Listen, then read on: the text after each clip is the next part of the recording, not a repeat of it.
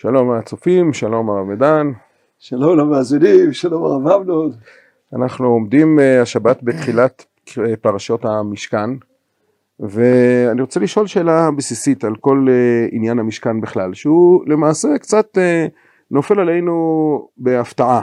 במעמד הר סיני לא דובר על משכן, במידה מסוימת אפילו נאמר בכל המקום אשר אזכיר את שמי אבוא אליך וברכתיך, וזה אני חושב בהבנה הבסיסית שלנו כבני אדם, הקדוש ברוך הוא נמצא בכל מקום, מלא כל הארץ כבודו, ופתאום האמירה של עשו לי מקדש ושכנתי בתוכם, שכביכול הקדוש ברוך הוא מצמצם את השראת שכינתו למקום אחד, כביכול הקדוש ברוך הוא צריך בית, שאלה מאוד פשוטה, אבל אני חושב שהיא חיונית כאן בתחילת פרשות המשכן, ואני רוצה לשמוע את דעתך בעניין, לשמה באמת צריך משכן.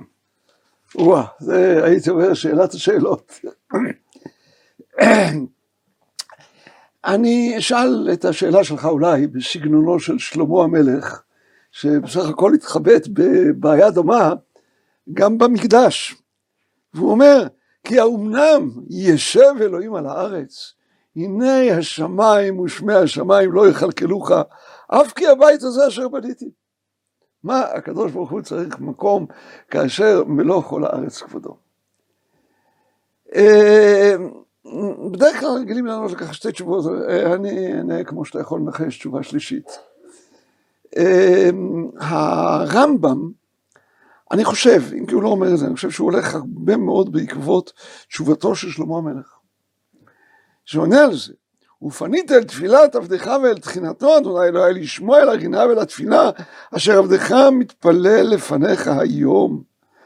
כן, והוא אומר, לשמוע אל התפילה אשר התפלל עבדך אל המקום הזה. כלומר, המקדש, המשכן, לא נועדו לצורכו של הקדוש ברוך הוא חלילה, הקדוש ברוך הוא אין לו שום צורך. הם צורך האדם, שלאדם יהיה איזשהו מקום שדרכו הוא יכול להזדהות. הרי אסור לנו לעשות לא פסל ולא תמונה כדי להזדהות איתה, וגם ברור מדוע אסור. יש מקום שמותר שהלב שלנו יפנה אליו, שהפנים שלנו יפנו אליו, אנחנו יודעים, אנחנו מזדהים, לא עם המקום הזה, אלא דרך המקום הזה עם נוכחותו של הקדוש ברוך הוא, אנחנו זקוקים למשהו, להחזיק ביד, ושלא יחלילה לא פסל ולא תמונה, אז מקום. זה במקביל גם לקדושת הזמן וכדומה. זו תשובה שנותן שלמה בעקבות הדבר, או זה הולך הרמב"ם בהלכות בית הבחירה, כן, בית, כן, להיות פונים אליו, וכל מה שאומר, ולהיות מקריבים לשמו.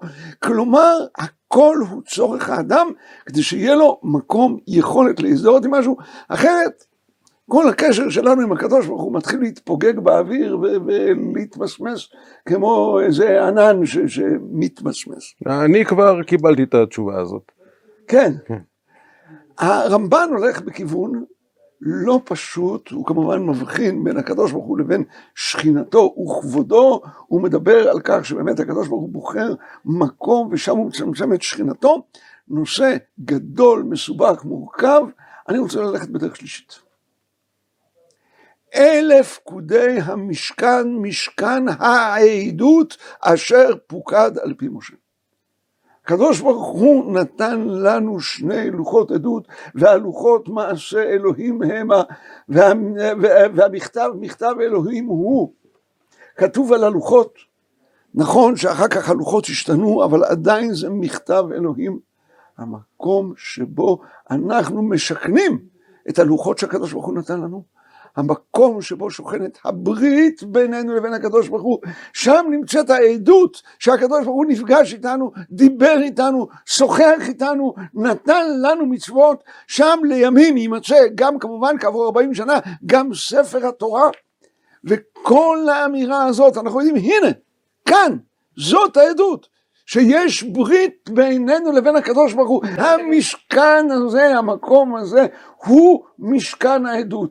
אחר כך, מה שאתה אמרת, כל המקום אשר יזכיר את שמי, אבוא אליך וברכתיך, זה נאמר על המזבח. נכון, יש לנו במשכן מצווה שבאה אחר כך לדורות, שהמזבח יהיה במקום שבו נמצא משכן העדות, אבל תמיד צריכים לזכור גם המשכן וגם המקדש. עיקרו זה לא המזבח, המזבח עומד בחוץ.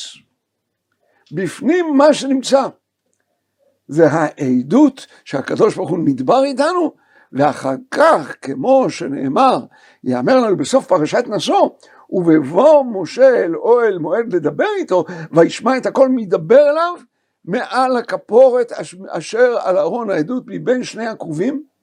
כלומר הדיבור הזה זה לא משהו שהיה, סגרנו אותו בתוך ארון ויש לנו עדות למשהו, אלא זה דבר ממשיך. דרך המקום הזה הקדוש ברוך הוא מדבר עם משה, וזו העדות לא רק לדיבור שהיה, אלא גם להמשך הדיבור של הקדוש ברוך הוא איתנו. אז הקדוש ברוך הוא, אם נחדד את מה שאתה אומר, לא שוכן במשכן? לא אמרתי את זה, אני לא חולק חלילה על הרמב"ן, אני כרגע רוצה להדגיש את המילים, אלף פקודי המשכן, משכן העדות, שהמשכן נועד קודם כל לצורך העדות. ודאי נאמר, ועשו לי משכן ושכנתי בתוכם, זה נאמר, שיטת הרמב"ן היא שיטה חשובה ועיקרה מאין כמותה, להסביר אותה, זה כרגע מעל לכוחותינו ומעל לזמננו. אוקיי. Okay. שנזכה להשראת שכינה, ממרב ימינו אמן. אמן ואמן, שבת שלום.